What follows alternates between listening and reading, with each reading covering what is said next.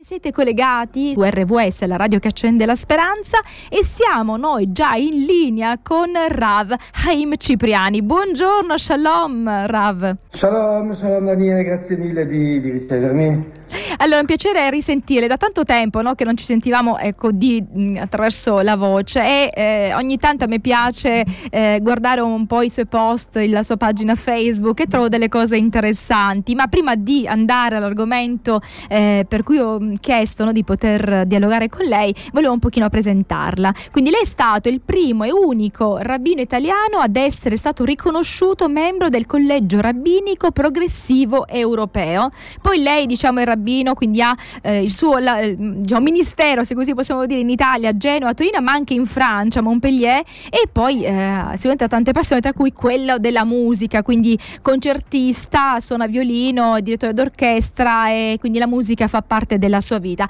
Allora, Rav Cipriani, proprio per essere diciamo un po' chiari, cosa vuol dire essere membro eh, di un collegio rabbinico detto progressivo europeo? Perché è una cosa, diciamo, non almeno che io non conosco, quindi immagino che anche chi ci sta seguendo conosca poco no? questo collegio rabbinico.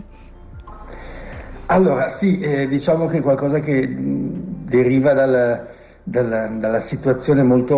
molto, divisa ed esplosa dell'ebraismo, eh, che non ha autorità centrali di nessun genere e quindi in cioè, non avete papi, potremmo dire non avete papi, cioè nel senso... Non abbiamo papi, non abbiamo gerarchie okay. eh, e di conseguenza abbastanza recentemente, adesso boh, forse nell'ultimo secolo diciamo,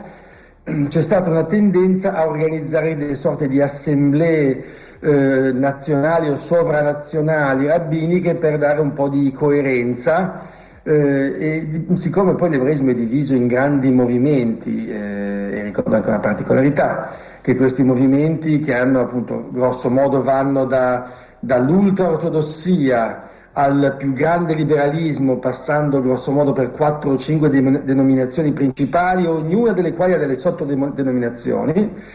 ognuno di questi movimenti ha suo, eh, la sua assemblea rabbinica, talvolta delle assemblee rabbiniche nazionali, in paesi in cui magari sono più rappresentativi questi movimenti e poi delle, delle assemblee rabbiniche eh, internazionali o continentali. In quel caso lì si trattava dell'assemblea rabbinica europea del movimento Reform Liberal, cioè riformato liberale, che è diciamo, il movimento principale dell'ebraismo eh, molto progressista. Eh, poi in realtà ce n'è un altro movimento che è più più vicino all'ortodossia, sempre nel progressismo, ed è quello di cui faccio parte invece adesso, che si chiama Movimento Conservative, ehm, generalmente sapendo che l'ebraismo progressista è sempre più rappresentato negli Stati Uniti e in Israele, in Europa, che come insomma, in tante cose ha avuto delle espressioni culturali un po' più lente e un po' più sorpassate, si è rimasti una forte maggioranza di ebraismo ortodosso, che è quello comunque che mi ha formato, io alla base sono come formazione un rabbino ortodosso, poi diciamo passato a posizioni più progressiste, decisamente progressiste, eh, e quindi appunto anche le affiliazioni dei rabbini possono cambiare a seconda della loro sensibilità e anche di cose prettamente professionali, cioè il fatto per esempio che se una comunità di un tale movimento mh, chiama un X rabbino che fa parte di un altro movimento perché gli interessa quel rabbino e lo assume, perché un rabbino, lo ricordo, è un professionista eh, come un insegnante, insomma, mm-hmm. e lo assume, cosa in effetti molto difficile in pratica, perché spesso il movimento metterà i bastoni fra le ruote, perché prendi un rabbino del movimento X quando abbiamo i nostri? Quindi, certo. eh, io lo so perché la mia vita è stata tutta così, sono sempre stato a cavallo di tutto e con il piede mh, in parecchie scarpe, ma non per questioni di opportunismo, semplicemente perché io, mh, essendo una persona complessa, non ho mai voluto appiattire le mie posizioni su quelle di un movimento. Quindi se mi chiede una cosa A, sono ultra ortodosso, se mi chiede una cosa B, sono moderatamente ortodosso, se mi chiede una cosa C, sono ultraliberale e quindi... Quindi non interessante. in nessuna scatola. Quindi interessante, Quindi con, ogni... con lei non ogni... ci si annoia perché comunque si possono avere varie posizioni nella stessa persona. In teoria, ripeto, io sono un caso abbastanza estremo. Generalmente quello che succede è che, come in tutte le cose, anche in politica, eccetera, chi fa parte di un movimento, quando ha delle posizioni che non sono tanto eh, armoniche con il movimento, su quell'argomento lì tace per non avere problemi. Io, mm, io ho conservato, lei prima parlava dell'attività musicale che è la mia altra professione, io ho conservato la professione musicale per non dipendere interamente dal rabbinato in maniera tale da avere la libertà di essere scomodo, che ho pagato poi anche adeguatamente, ma ripeto, non avrei potuto permetterlo se avessi avuto una dipendenza totale dalla professione la rabbinica sua, e viceversa. La sua scelta e... è la scelta anche di un'altra persona che conosco che invece è un prete. Lui ha, eh, diciamo, era professore, era un insegnante di filosofia e storia, quindi lui mh, diciamo, no, non ha mai dipeso direttamente no, dalla curia, lui aveva diciamo, lo stipendio, quindi si poteva mantenere, questo gli consentiva, come diceva lei, di avere una certa libertà di movimento e di, di pensiero pensiero, no? ha voluto mantenere questa, diciamo, eh, questa indipendenza eh, che secondo me è utile e può essere anche scomoda, come diceva, perché non è facile in questo mondo mantenersi un po' eh, nelle proprie posizioni. Ma andiamo al, diciamo, al, um, al corso no? che lei ha proposto qualche tempo fa, qualche settimana fa. Io leggevo un post e pensavo che si trattasse di, eh, diciamo, di quell'argomento. Poi lei invece mi ha detto che quel post era un introdurre un mini corso per la Bibbia ebraica e quello che mi colpì è Bereshit, il libro delle fraternità impossibili, il libro del perdono. Questa cosa mi colpì e l'ho poi lei mi spiegò che eh, diciamo, era un corso che stava preparando. Il corso è già, eh, si è già concluso, quindi ci può dire come è andato, quali erano le tematiche eh, diciamo, del corso, quali sono stati i feedback no, di, chi, eh, di, chi, ha partecipato, perché era un corso online, quindi immagino avrà avuto eh, partecipanti eh, non solo dalle città in cui lei in qualche maniera offre no, sua, il suo ministero, ma anche in altre.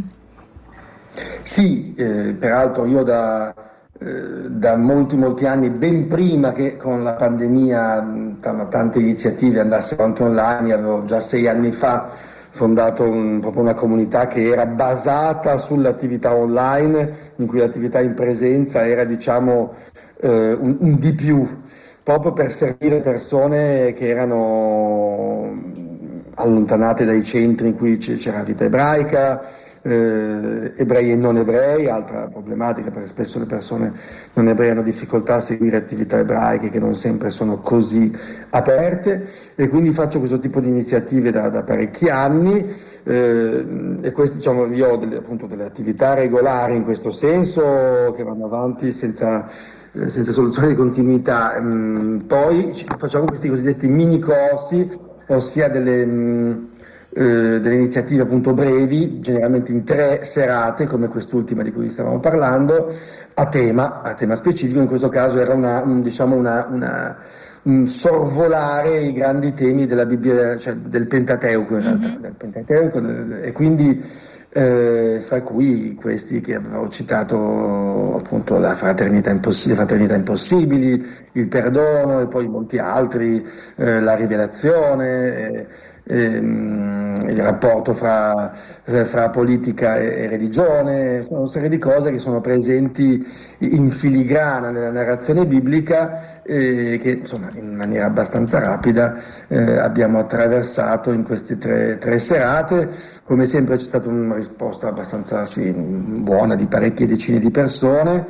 Ehm, che hanno quindi seguito questo corso, poi normalmente funziona in maniera tale per cui fra una lezione e l'altra le persone intervengono con domande, quesiti, interventi vari, c'è un po' di interazione eccetera, insomma alla fine del corso si tirano le somme, poi insomma, gli iscritti ricevono i video delle, insomma, per poterli poi visionare dopo, scar- ecco. scaricare eccetera, però insomma è sempre un momento piuttosto piuttosto interessante perché al di là del fatto che io già normalmente tutte le attività che faccio sono comunque aperte e sono seguite in realtà in massima parte da non ebrei.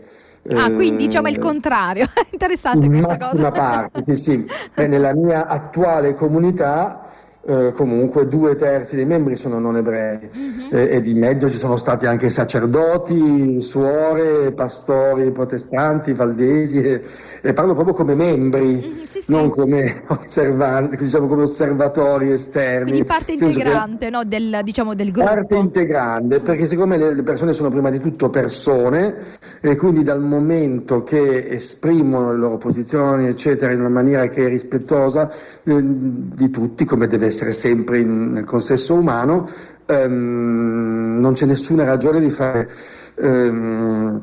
di fare differenze. Se, se, mi viene detto, come a volte mi capita, ah ma eh, quella persona lì come si permette di dire che eh, si permette perché è un essere umano, se lo fa in maniera rispettosa può dire qualsiasi cosa, anche se una suora, un prete, un pastore, uno che non ha mai sentito una lezione di ebraismo fino a ieri, non importa, per me li metto tutti uguali, io appunto in comunità ho delle persone che insegnano l'ebraismo a livello universitario e persone che scoprono l'ebraismo con noi, per me sono uguali, mm-hmm. Assolutamente uguali. E torniamo, torniamo a parlare con Rav Cipriani, quindi stiamo parlando di questo corso, stiamo parlando di come eh, appunto eh, nella, in quelle che sono le sue comunità c'è libertà di accesso a chiunque e libertà di parola sempre nei modi opportuni a tutti. Allora, eh, quindi mh, mm, andiamo un po' al, a uno dei temi del, del, corso perché si parlava dei cinque libri della, della Bibbia, il primo è appunto il Genesi, Bereshit e lei ha eh, definito questo libro come eh, diciamo il libro delle fraternità no? che sono difficili e comunque del perdono.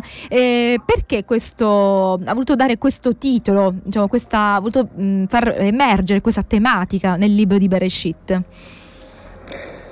Perché diciamo che ehm, se la Bibbia ebraica è la storia di un popolo, questo popolo nasce da una famiglia, eh, la famiglia di Abramo. Eh, però nello stesso tempo il testo descrive questo, ma descrive anche la, la difficoltà o quasi impossibilità questa vita familiare a partire dal, da prima della, diciamo, della, nascita di un progetto ebraico, cioè da Caino e Abele, che mostrano l'impossibilità in qualche modo di, di tollerare la prossimità eccessiva cioè chi ci è più vicino, chi ci assomiglia troppo è quello che cercheremo in qualche modo di spesso di sopprimere. Paradossalmente, infatti, comunque i più grandi drammi eh, spesso avvengono proprio fra persone molto vicine, più che fra sconosciuti. Eh, e quindi poi tutte le storie di fraternità dei, dei, dei vari patriarchi, eccetera, sono fondamentalmente delle nuove narrazioni della storia di Caino e Abele, dove c'è sempre uno dei fratelli che viene soppresso, generalmente in maniera simbolica, per cui c'è, c'è prima Abramo ha prima un figlio Ismaele che poi viene eliminato mm-hmm. per far posto a Isacco, che è il figlio preferito perché è il figlio di Abramo e Sara, mentre Ismaele non era il caso eh, e però poi Ismaele e Isacco si ritrovano ai funerali del padre, mm-hmm. eh, quindi c'è una, una, ricomposizione molto tardiva però, poi c'è la famosa storia di Giacobbe e Esaù in cui Giacobbe prende il posto di Esaù e quindi lo, lo uccide, lo, lo, sopprime assorbendolo, diventando al suo posto primogenito, sottraendo eh, la, la, sua, la, benedizione che gli doveva il padre, insomma, e diventa Esau. Infatti, poi più tardi Giacobbe dovrà lottare con questo famoso aggressore, il cosiddetto angelo, eh, che in qualche modo è tutta la parte di lui che lui ha rifiutato per per condurre la vita di suo fratello, per essere suo fratello al posto di suo fratello. E, e, e poi, insomma, e poi c'è tutta la grande contesa fra i figli di Giacobbe, i dodici figli, ognuno dei quali vuole essere l'eletto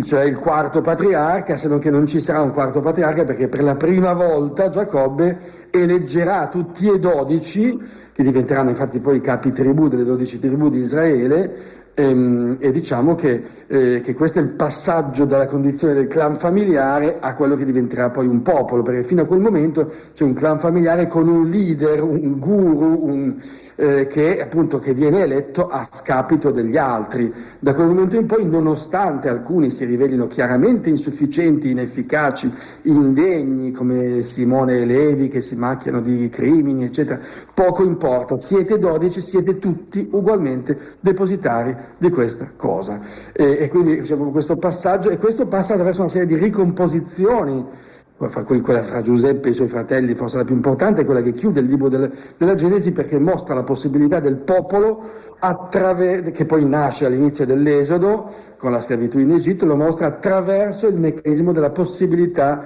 di perdonare chi più vicino, per chi ci è più vicino, a un posto tale dentro di noi e nella nostra vita tale da far sì che effettivamente le, le violenze più grandi di tipo, avvengono proprio nelle famiglie, è vero proprio. Avvengono proprio nella sfera più vicina, eh, nelle famiglie, nelle coppie, nelle... e quindi attraverso questo c'è la possibilità di costruire il popolo. Allora io la ringrazio veramente tanto per questo dialogo, spero di poterne fare altri perché c'erano tante domande ancora che avrei voluto farle e magari ci sarà l'occasione, fra uno spazietto e l'altro, fra i suoi viaggi, magari riusciremo ancora a risentirci. Quindi grazie Rav Cipriani e buona giornata, grazie, alla, a presto. Grazie, buona giornata a tutti e anche a lei, arrivederci.